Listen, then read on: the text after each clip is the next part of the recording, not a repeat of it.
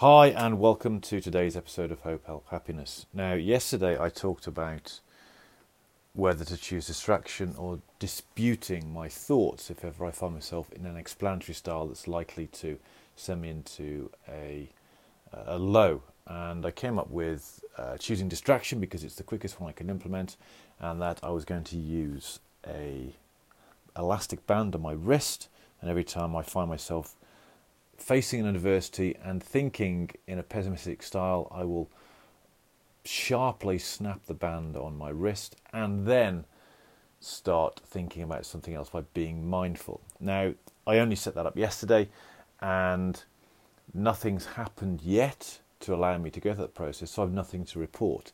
So, what I want to do today is talk about changing the past. And this is a form of time travel, I suppose.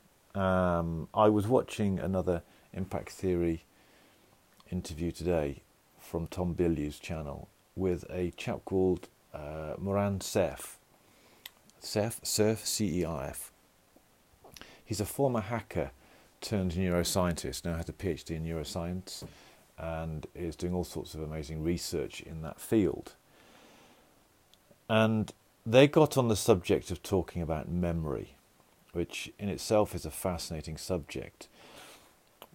And Tom Bilyeu just made a statement talking about how people, um, what success means and how um, it's about your identity around your success and around who you are. And Moran explained it, the same thing, in neuroscience terms. He basically said that every time we access a memory, something from the past, when we pull it out, we pull out our narrative around that memory, which may or may not be true to reality because we have a certain amount of biases that affect our thinking. So we pull out a memory and it's our version of reality.